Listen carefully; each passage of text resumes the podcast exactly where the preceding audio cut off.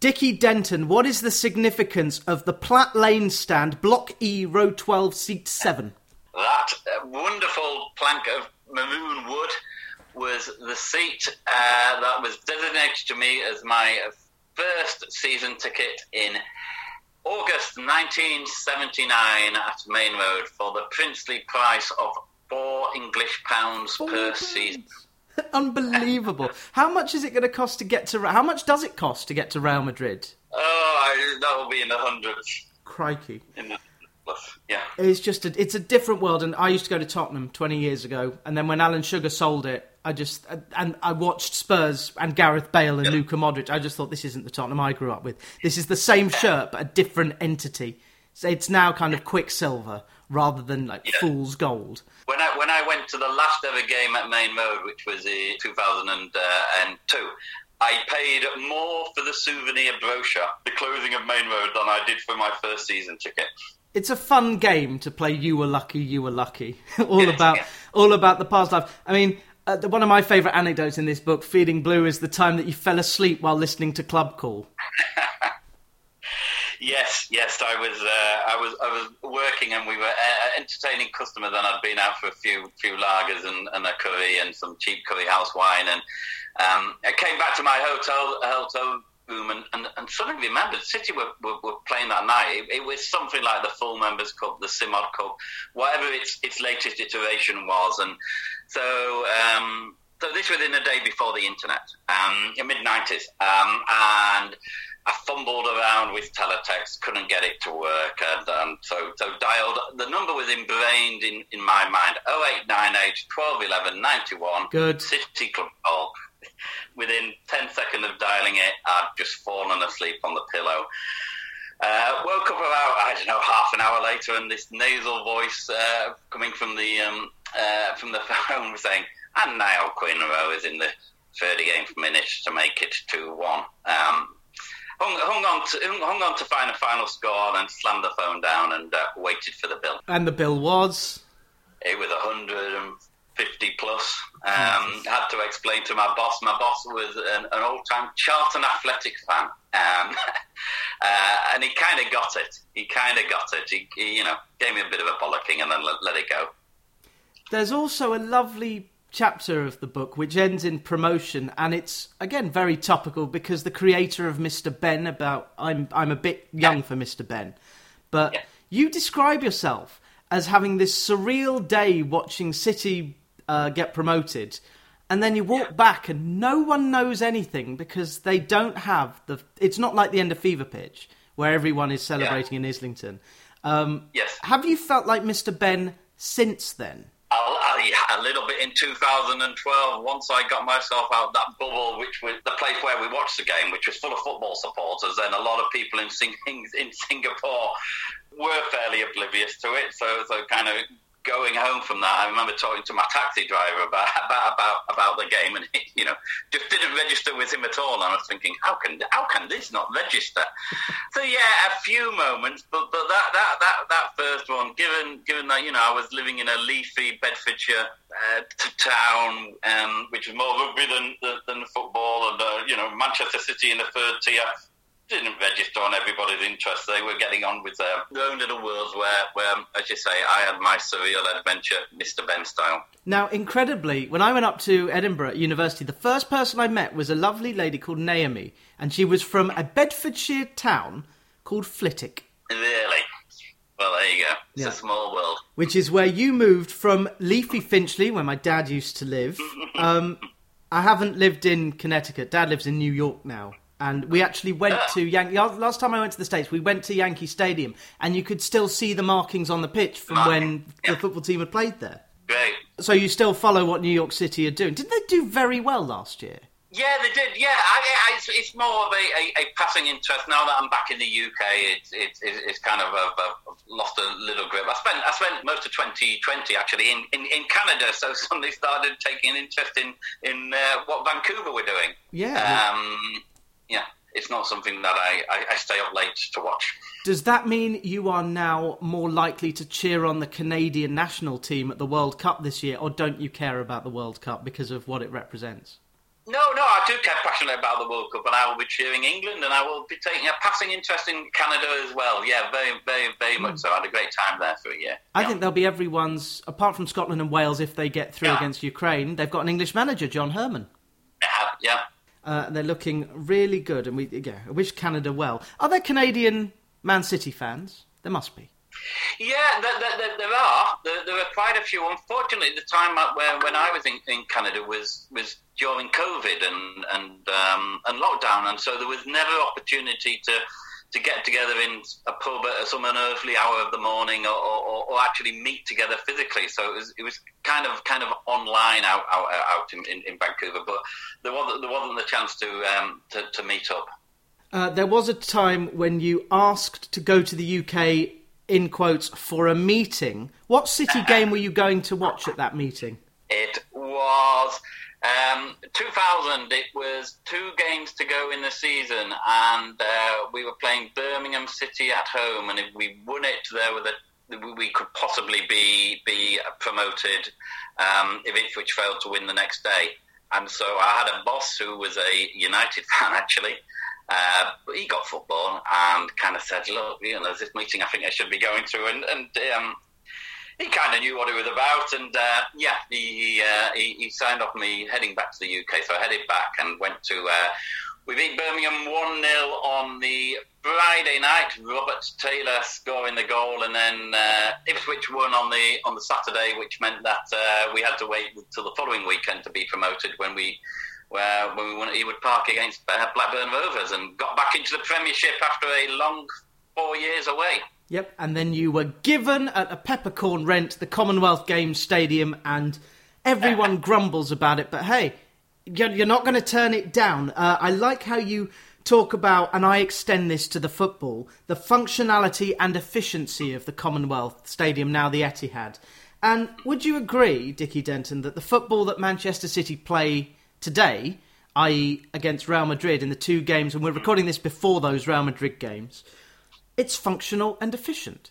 Yes, it's it's functional and and, and, and efficient and technically brilliant uh, and and skillful and, and tremendously e- exciting. Yeah, absolutely. Would would would agree. Yeah. It's wonderful to watch. I mean, I, I unfortunately I can't watch it because mm. I know where the money's come from, and I disagree with it. But if you take the money away and you appreciate how a lad from Stockport is now the new Gascoigne, and how Mourinho bombed out De Bruyne, but Guardiola is using him as the Messi figure. And he's such a nice guy, De Bruyne. Nothing's. He's just yeah. injured all the time because he gets kicked. Yes. It's a wonderful uh, system. It is. It is. And and um, and, and people talk talk a lot around uh, as, as if City have just gone out there and bought and looked at the top twenty players in the whole world and bought them, uh, which is not the case. They have developed a lot of those, those, those players along the way, and obviously they look a lot better playing in a, uh, alongside better better players. But it's it's it's not you know until Grealish, I don't think City had a player that registered in the top 25 um, transfers, um, highest transfers in, in the world. And, and a lot of the players they bought weren't massive superstars. And, you know, De Bruyne probably wasn't in the top 20 in the world when he came to City, but he has. Um, he has, has developed, and, and, I know people and get that have, have issues with, with, with the money side, and I feel conflicted at, at, at times in, in many respects. But you also look at how well it, it has been managed and, and, and just the, the skill in, in, in developing the ethos and, and, and the individual players and all that money can't can't buy the work rate and the hard work no. that is instilled in those players. Vincent Kompany was not one of the world's greatest defenders when he joined Man City. Mm. I would want I would want to work for him. From what I've read about him, from his political leanings, I, wa- I would want to be on his side. I'd want him on my team? Well, Vincent Kompany was not a defender when he joined City. He was a midfielder. He, he came as a, as, as a midfielder. Um, I think he was the last signing prior to the prior to the Abu Dhabi yeah. takeover. So he, he, he predates Abu, Abu, Dhabi just.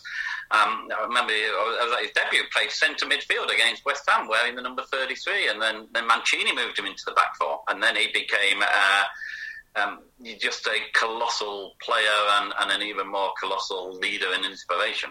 He is the figure Manchester United need now. And just looking at the last three league games, so the run in is Brighton, Watford, Leeds. And then after the Real Madrid game, and again, we don't know what's happened yet. We presume that somehow they're going to stop Benzema. Um, but good luck.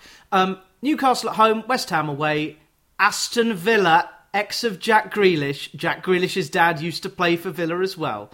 Those are the last three games. If Jack Grealish scores the goal to win Man City the title on the last day, is he going to celebrate? Oh, yes. Yeah, he'll celebrate. I'm sure he will. He'll be fit for the Champions League final if City uh, reach it. But yeah, Yep. the skill level of Jack, the fact that Jack Grealish can't get in this team because you've got, is it Sterling, Foden? Mahrez, you got you got Jesus the last couple of games. You got Silva sometimes plays in that that that uh, that front three, but it doesn't altogether surprise me. You know, a lot of Pep players take one year to get it. Bernardo took a year to get it. Gundogan took a year year to get. it. Aguero took a time to get. Leroy Sané took time to get Pep. It doesn't. It, you know, I keep saying to people, judge Jack Grealish at the end of his contract, not at the beginning of his contract. He, you know, I, I you know, I, I think he'll, he'll he'll come good. It is a crazy workplace. I always treat football now, and you're in the football library. Dickie Denton's book is Feeling Blue, a true story of love, life, and belonging, and it's magnificent. And it's a white hardback, coloured in blue, and there are three figures on the front of it. Is one of them Gareth Barry? No, so Paul Dickov. So so I, I chose these three, three figures, yeah, because I, I, I wanted to, to sort of take it back to, to players who had impacted on my relationship with City. So Dickov on, the- on the left scored that goal, and City wouldn't be where they were today um, with, with, with, with, without Paul Dickov on that goal against Gillingham. And he, he embodied the spirit of that club at the, time. Not the most skillful player in the world, but hard working and, and, and, and led from the front. Um, then the one in the middle is Paul Lake. So Paul Oh, Lake of course. Yes. I'm, I'm too young, but what a great book. Yes, City's class of '86 was almost and and and I hope you take this right, almost a Duncan Edwards of, of, of City. Lake is clearly still still still with us, thank God. But but he was our great hope. He was he was a player who could play in any position on the pitch. He was he was um, City youth team academy, City fan through and through. Come through, could play anywhere, and he was the one who was going to help us to challenge United. And then then his his career was was sadly when he was in his early twenties. Um, cut short by injury and, and the mismanagement of that injury. So in a way, he also represents a City period in in, in the 90s where there was hope, but every time we had this hope, it was cut down, be it by club mismanagement or, or, or bad luck or just the, the, the fate. So he, he, he represents another era. The one on the right is Joe Corrigan, my first ever hero, City goalkeeper from from the the um, late 60s through to the early 80s, but, but my relationship started in, in the mid 70s. So so he was my first hero, Corrigan, in, in, in goal, and he wrote to me when I was a, when I was a young City fan and sent me tickets to a to a game, and um, yeah, so that's Joe Corrigan. Now, we're talking just before Watford go to Man City and lose 18 0. Watford are reviving the Junior Hornets, which um, was set up by a woman called Anne Swanson, and the, the family stand, the section next to the away stand, is named after Anne now, as of uh, next season. And Watford players would mix with the clubs. Graham Taylor said, no, we've got to get in the community. I learned something in this book. The Junior Blues came before the Junior Hornets, and you were a member. You got the um, signed photo. You were pictured holding the League Cup when the players brought it in for the kids to wear. But you you were captured by Joe Corrigan, the tall, commanding goalkeeper wearing a green shirt. He was just different, and it one of the things that, as well as chronicling City from 1974 to, to 2012, is chronicling yourself, Dickie Denton. Yeah. And we'll, we'll talk shortly about the vicarious thrills that you had in football. Uh, but you say you still have that photo of you and is it Paul Burns holding the League Cup? That's right, yeah, yeah, Paul, yeah. I do. So this, so this was um, I was born in Manchester, but I haven't lived in Manchester since I was since I was eight. So so moved moved to Leeds in 1970, 75. But my, my, my, parents let me go, go back and visit Paul, who was my old best friend from school in Manchester. And it happened to be one Sunday when the Junior Blues were were meeting in the social club. And I mentioned in the book that that Peter Swales, much has been written about his reign at City. But, most of it not complimentary, but he founded this, who was the city chairman for, for so long in the 70s and 80s, he founded the Junior Blues um, in about 74. And so, so a junior supporters club, and, and we would meet in the social club, and it was it was March 76, one, one month after City had won the League Cup, beating Newcastle 2 1. Dennis Tueart. Uh, Dennis Tueart, an over, overhead kick, and. Uh, so the players were there up on the stage. Tueart, uh, Mike Doyle, Asa Hartford, Joe Corrigan with the League Cup, and for for one pound, you could pay to have your photograph taken with the League Cup. So me, Paul, and his mum had our photo taken with the League Cup. The origin story of why you support Man City is because Paul Burns said, "Who do you support? United. Yeah. Don't support United. They're crap. Support City. Okay then." And I love that. I also love that you didn't want to use the internet for information throughout this book. It's all in your noggin. And is that because you just remember all the commentaries from listening to Sport on 2 in the 70s and 80s? Yeah, and it was it was such a powerful, powerful, powerful thing. You know, I, it, when you have this relationship, I suppose, with, with, with something in, in your life, and there wasn't internet, there wasn't all the mass media these days, and so I think every little every little morsel you get, you just cherish and you remember um, so so so much more. And you know, I could still name every single FA Cup team, and I mean every player in every single FA Cup team from about 1975 through to about 1990 because they were such were such special um, special occasions and just stays in the memory. It just just stayed there. And I was determined when I wrote the book. I thought, look, if I have to research research any of this, and it hasn't registered with me, so why would anybody else be interested in it? So. Um, so no, no, no research apart from to confirm the odd date here and there. I've actually taken to listening to football on the radio, and even now I find some of the commentators and summarisers a bit naff. So I tend to look at Twitter and see what people are saying, especially during Watford. There's no point to yep. do it when playing Man City because resistance, as we know, is futile when we're playing an Emirates state. But yep. when you're in Singapore refreshing an internet page at work, this is the period where you hadn't found that there were Irish bars with satellite connections.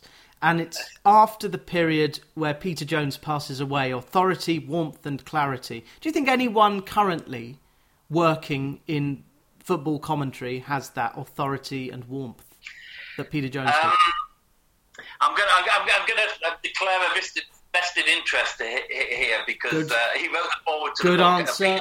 Yep, that was a setup. Peter Drury, I think Peter Drury is, is, a fantastic commentator. So, so um, does the international feed for Sky. So it's probably listened to by you know 600 million people every every weekend. I think I think on the TV, I do I do think he is he is the best. Uh, but I do hark back to those days of people like Peter Jones and Alan Parry and some of the, you know, and, and more recently Alan Green. I thought was I thought was very very good. But I think I think the nature of football has changed so much that there is there is so much of it, um, and and so much of it uh, happening. It's on three, four, five, six, seven times a week that that these voices do tend a little bit to, to merge into in, in, into one at the moment, along with the you know the, the, the, the pundits as, as, as, well. But yeah, Peter very kindly wrote the forward to the book and did a great job. It is a case now, and it, the point was made uh, this morning in the Times. You have Scholes and Owen for BT, mm. Carragher and Neville on comms, Keane and Souness in the studio am I watching a pundit TV station or am I watching a football station? Because Sky have peaked. There will be no more. We're talking on the day Netflix has allegedly peaked. We're not going to get yeah. any more people watching Sky, and that's because people younger than me just watch highlights. Because all the why pay for Sky subs if all the highlights go online instantly and you can follow a game in other ways? I mean, Mark Gold. I don't know if there's a city version of Mark Goldbridge. Are you familiar with Mark Goldbridge? No, I'm not. He's no. a, he's actually a Forest fan, uh, and okay. he sits and takes on the role of a, an angry Manchester United fan, and thousands of people watch him watch the game. It's Soccer Saturday reduced to the absurd, and that's not what I want in football coverage. I want Peter Drury and that answers my question. Why do we have a Peter Drury commentary when we also have a Martin Tyler commentary? So within the UK, it's Martin Tyler, whereas the commentary that you got on that day at uh, the Chamber, with all the TV glitches that are lovingly reconstructed, I felt, felt so bad for you. It's Peter Drury's commentary. Yes, it is. As I say, Peter does the, the international feed, and uh, on the 12th of May, 13th of May 2012, I, I, ended up watching that QPR game. Couldn't get a ticket in a, a, an open air plaza in Singapore called uh, Robertson Quay. So six or seven bars, big screens outside. A lot of Singaporeans wearing Red United shirts. A lot of lot of Koreans actually, and a, and a, and a, and a few ex, expats. And um, first half was all right, City leading 1 0, and then the second half, suddenly, just just about the time QPR got that equaliser, the, the feed started um, started buffering and, uh, uh, and, and freezing and rebuffering, and uh, a bit like City's performance, as I say in the book. And so, um, yeah, an, an agonising 45 minutes. When Watford finished second in the league, way behind Liverpool in 1983. Mm and got to the FA Cup final in 1984. We have a, an avatar in Elton John who paid a million pound of his money into the club. And when Elton was at Wembley crying during Abide with Me, he remembered seeing Watford in the fourth tier, seeing Barry Endean help Watford get to the semi final of an FA Cup 15 years before. This does have a point, all this Watford stuff. In 2012, in the weeks after Man City won the Premier League for the first time, the top tier for the first time in 34 years. 44 years? 44 years. 44, yeah. yeah. Yeah. You were two, so you don't remember it. You must have thought about every fixture in Lincoln, York, and Bournemouth. The, re- the double relegation in the 90s, the fact that Peter Swales hired a guy called John Maddock, who was a human shield and journalist, and Swales went through 11 managers and only won that League Cup. Yes, I did. I yeah, um, I went through went through everything on my on my on my journey, both both the football and my relation to the to the football, and and. And I suppose that that is where, in the weeks afterwards, that I thought about it, where where I actually thought, I thought there's a story here that is bigger than the football. There's a story that is bigger than Sergio Aguero's goal. If if, if, if it was possible to have something bigger than Sergio Aguero's goal, I thought there's a bigger bigger story here. And uh, and I thought, well, well, why why couldn't it be my story? Why shouldn't why shouldn't it be my story? And that is when I started to just write a few things down about my journey and relationship to to football and and uh, ultimately my obs- obsession, I, I, suppose. So it was it was going through that process of of thinking not only about the football result, but the the relationship between those results and my, my, my life at the time. I just want to comment again on your prose because some of the writing here. I mean, you're an amateur. You're, you're you work predominantly. Um, well, you, you're in the cans and bottle industry. I started off in packaging, then moved, yeah, then moved into premium alcohol. Yeah. Yep. Yes, absolutely, and, and, tasting alcohol from around the world, which is why this gin uh, is going to have. Is, is it going to have a busy home? Are there lots of drinks in your house? Uh, there are, but uh, Mrs. Mrs. Denton's got her eye on it already. Lovely. I'm glad. I'm glad Bohemian Brands could help. The book opens with you saying how you fell in love with football in 1974, the only football fan out of six kids, and there's a lot that we can't touch on here about your adopted brother David. I'm I'm fascinated by your sister Rachel, who uh, went into religion and became a hermit. I'm completely fascinated by that. Uh, the fact that your grandpa passed away after eating yogurt, that wasn't the reason. That was. He had some yogurt and then passed away. That's a mutually exclusive. Um, and then Sinjin Usher, whom we mentioned uh, in the in the first half of the show, from Sunderland to Kuala Lumpur. Um, just amazing human stories here, but my favourite is the punchline to your first match, which I'm not going to give away. The first ever match that you okay, went to. Okay, which has yeah. a brilliant punchline. But the line that I love, do you remember this? You look like blank and feel like blank. I look like Paddington and felt like Cinderella. Yeah, my sister reminded me of that the other day, and uh, she she enjoyed that one as well. Yeah, yeah, I remember that. Yes, I was eight. I had two older brothers who were nine and ten. My father said we were going to go to the they were going to go to the football, but I was deemed to be too young to go along with them, and I'd been pestering him for weeks that I wanted to go to the football. I wanted to go to the football, and kept saying no. Then at about twelve o'clock, I suppose, on that on that Saturday, thirtieth of November, he said, "Right, all those who want to get go to the football had better get ready, get your coat on, get your hats on." And I thought, well, all those who want to go to the football, I want to go to the football. Like, ran, got my coat, did it up, stuck my Wellington boots on, stuck my hat on, stood by the front door, and went, "I'm going to the football." And he took me. That's less romantic than my first game, which was actually at Highbury. We were guests of the next door neighbours in the box. Arsenal won. It was Wenger's third ever home game. But I was never an Arsenal fan because in my house, my grandpa was from Manchester. So we were always from the, the red side of Manchester. But I went to Spurs because dad didn't want to take me to Watford. I'm sure if I grew up in Manchester, I'd maybe have been a blue because it would have been easier to get to City than United at that time in the 1990s. Um, Joleon Lescott, I hope that he toasts Sergio Aguero today because this show goes out on May the 13th. I think it'll actually go up to coincide with the moment that Manchester City won that league title because that error for the first QPR goal was disgraceful. Well, well, he was a, he was a great player. Well, great, very good player for us, Joleon. But in the big games, as I say, he always he always seems to have one mistake in him. And a year ago, I managed to get a ticket for the FA Cup final. I'd gone to that game and he'd, uh, he'd let Kenwyne Jones get the better of him, and Joe Hart had come to his, his, his rescue, and it was um, it was almost a, a very similar point in the in, in the game. 2012, where he just misjudged that, that ball above his above his head, and it went off the almost the back of his head instead of the front of his head. And uh, Cisse still had a bit of work to do, but but boy, did he do it and slammed it in. That 2011 Wembley Cup final, you got a corporate ticket. You were also in corporate when City went down in 1996 from what was the Premiership. So uh, the fact that you actually feel um, withdrawn from that 1996 moment because you're not in amongst the crowd is interesting. Yes, it was. It, it, it felt so so detached and and, and, and un, un, unreal, and um, I needed I needed you know I was there sitting champagne, red wine, TV in the background because United won the league that, that that day, showing United win, winning the league, and having to be polite to my hosts and. Um, I wanted to feel the pain. I wanted something more more visceral and and, and emotional. And I kind of looked down at the um, the old Kippax and the, the, the, people below me, and uh, yeah, I did. I, wa- I wanted to.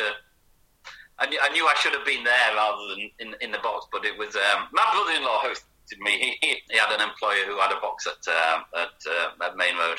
We now have a Manchester City team with um, skill and flair and brilliance across the park. Two great players in every position.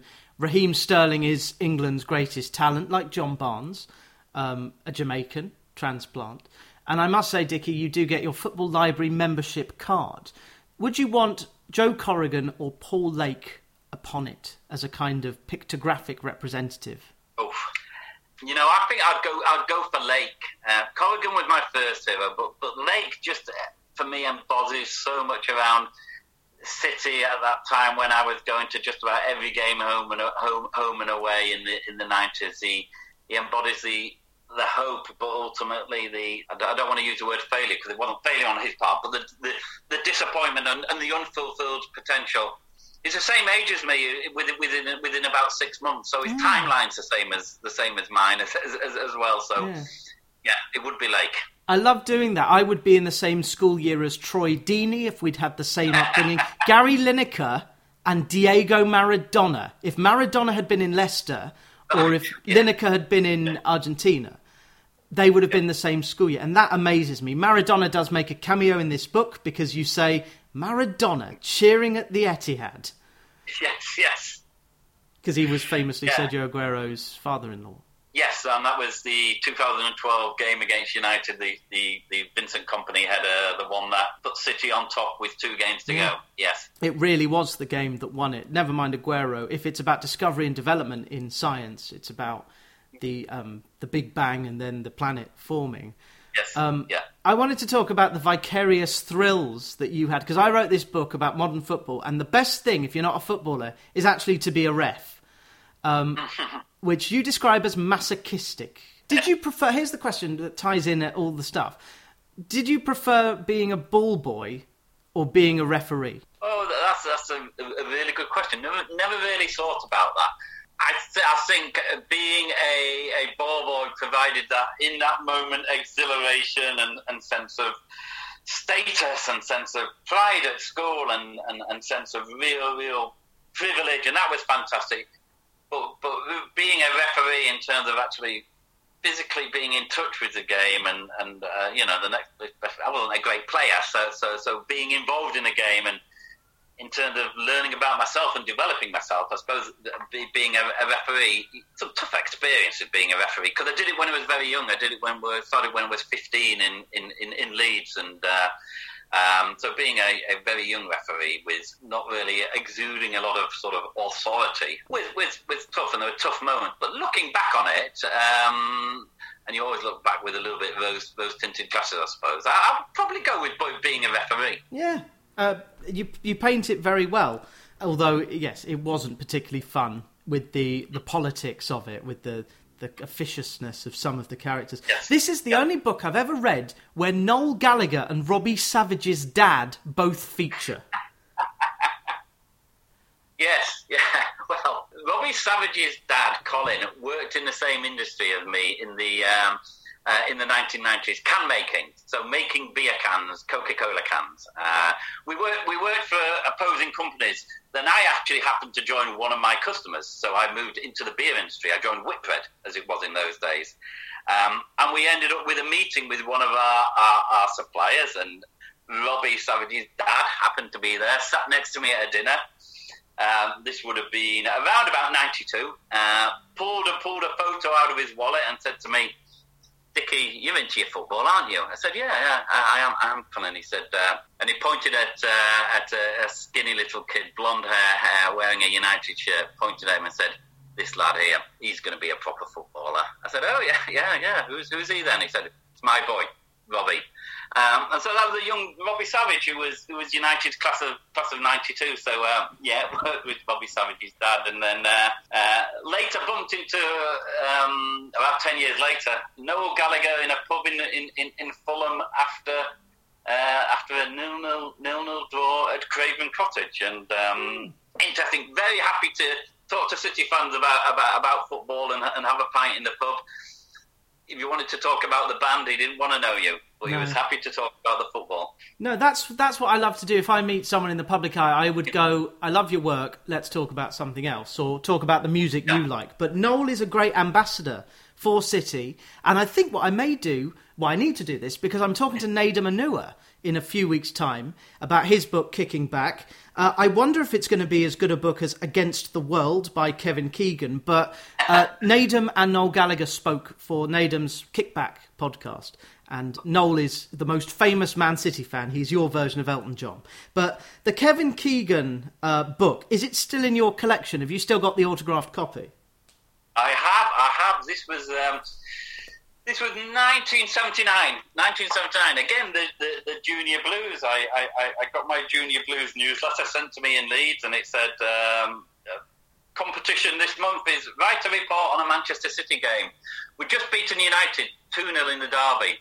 Tony Henry had scored, and Michael Robinson, God bless him, the mm. late hmm. Michael Robinson, um, had, had, had curled one in. So I, I wrote a report on, uh, um, on, on the match, 2 0 victory won the book. They, they, they, sent me the book, much to my surprise and even more to my parents' surprise. I had, I had written something something half decent, and then later when it was when it was ball boy, it would have been the following following season. Um, City were playing Southampton, and, and uh, Keegan was at Southampton by then. So I thought, well, you know, take the take the take the book along, and he, he walked in with his, his Southampton teammates. It would have been, you know, Nick Holmes, Alan Ball, those those, those players in those days, Steve Williams, and uh, rushed out of my little ball boy's room, put it in front of him, and said, "Will you sign this for me, Kevin?" And uh, he duly obliged. Lovely man, still, still with us, and of course, ex-manager of Man City and Fulham. It'll be the Kevin Keegan derby yes. next season because Fulham have just bounced back at the first attempt. Mitrovic has scored 40 goals. By the time this goes out, he may well have scored the most in the second tier that has ever been, but he's far too good for that division, Mitrovic, and he's got the right manager, Marco Silva.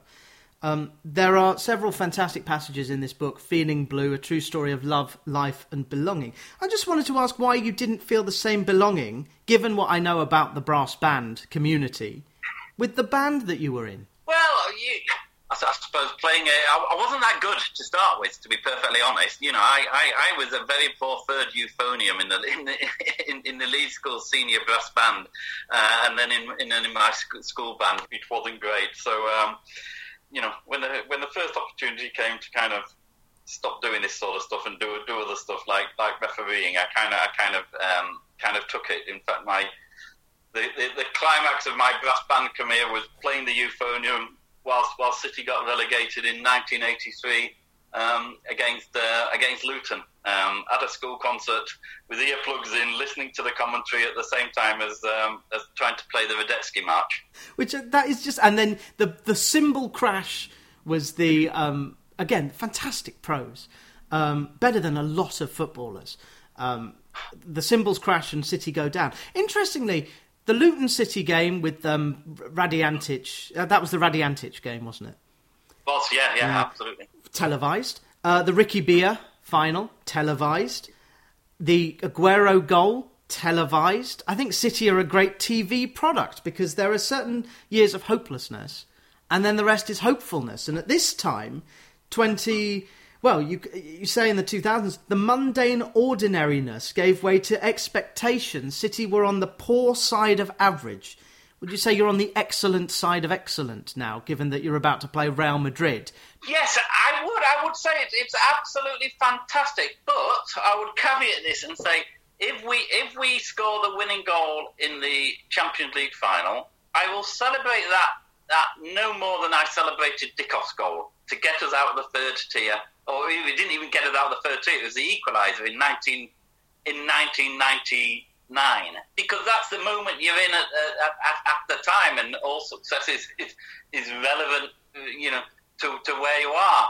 Um, and that's why I talk about the, the averageness because there was there was nothing worse in those years between about 2003 and 2007 where we were just drifting and going nowhere and, and were an ordinary mid-table premiership club who couldn't compete with with, with United and Liverpools and, and, and, the Arsenal, we're in no danger of going down. And uh, you know, I put it in the book. You know, the, often the most interesting thing at main on, on Maine Road on the Etihad pitch was the um, the innovative markings drawn by the groundsman.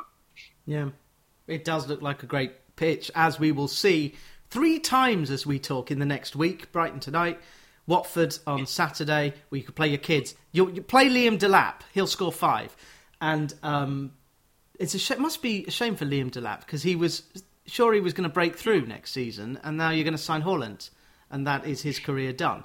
I write in my book uh, from Kids to Champions, which has Robert Savage on the front, uh, which as this goes, this show goes out will be out on Monday.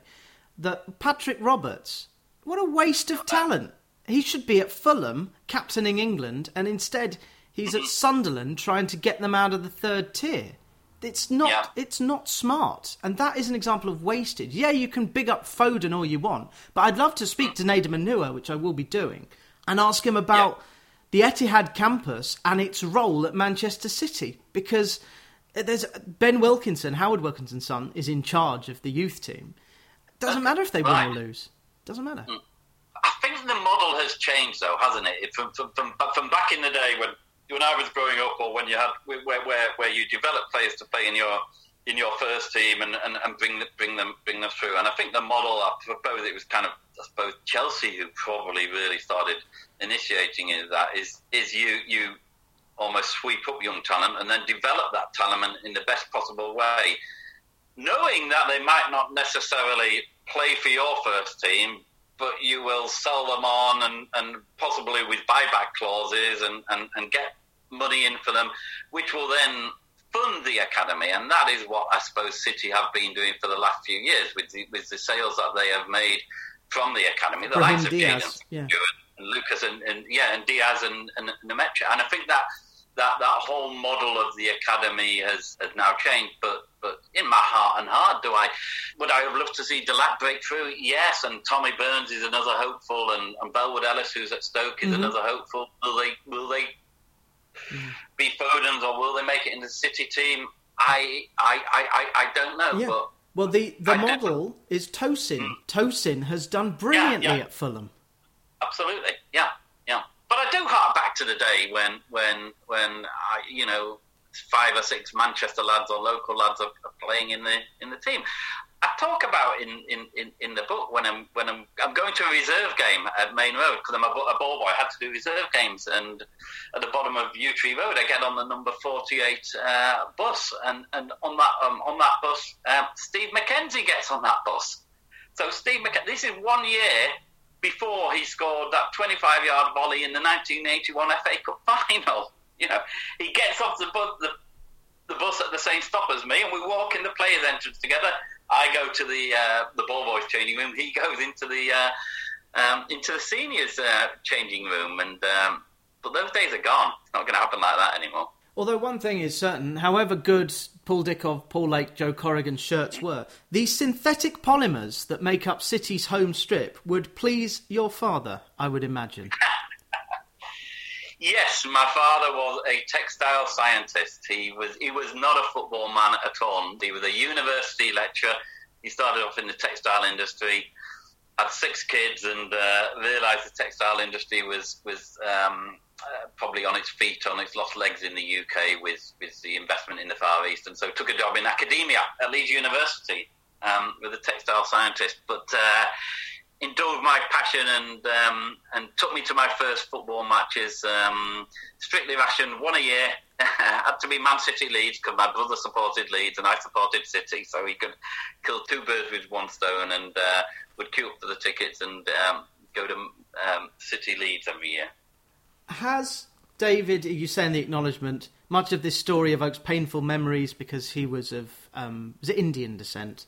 and was adopted yes, yes. by your yes, family. Right. And some of the, thankfully, in some ways, but not others, I think it's more um, invisible the racism of today. But the, the, the back then, it's just un well sad. It's sad looking back on that time. But has he read the book? He knows your story, obviously. Does he know just how much you've City has impacted your life? Yes, he, he, has read the book I because I, I kind of wanted him to corroborate some of it, and I put a lot of this to the back of my mind. And when I wrote the book, more and more of it came out, and it helped me understand my relationship with City and, and why it was such a strong relationship of, of identity and, and a safe place for me, and a place where where I felt I belonged. So I kind of said, "Did this really happen?" and, and, and corroborated with him, and, and we've read it and we've we've spoken it together, and. Uh, I didn't share it with my, my father because he had dementia in his final years, and it would have been too much for him to process. Because a lot of this stuff I, I, I kept back from from my parents because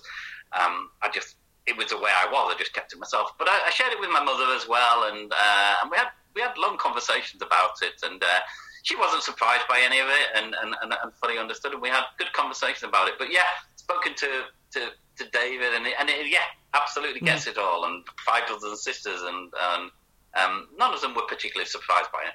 And uh, hopefully, your um, nieces and nephews will appreciate this book. At least they know what they're getting for Christmas or the next birthday. uh, it's Feeling Blue, a true story of love, life, and belonging by Dickie Denton, who was the subject of your sister Kathy's thesis. Did she do well with it? Uh, yes, she did. She did very well about it. So, um, so my sister was a very successful uh, uh, marketeer, uh, and then took a career break in when she had children in the in mid thirties, early forties, and did an open university degree, and decided to go into occupational psychology. Uh, so, as part of part of a thesis for that degree, she did write um, a piece on the um, the trials and tribulations and the suffering and perseverance of Manchester City fans in adversity.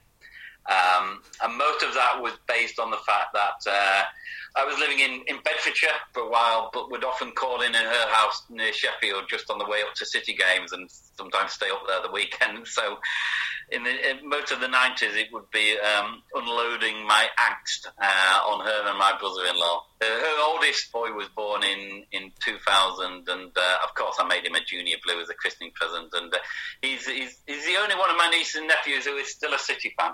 Yeah, well, one out of however many is, Yeah, is not bad. Yeah. One out of Yeah. 50. Jesus, wow. so, so you know who's going to get all your money when you... Yeah, absolutely. Um, you're, but you lost both your parents while writing this book, and it's just a credit to their memory that you have been able to talk about them and your siblings and all the friends that you've gained just for supporting the same wonderful football team who, 10 years ago, did this. And there are two minutes to play. Manchester United's game is over. Balotelli. Aguero! Oh my God!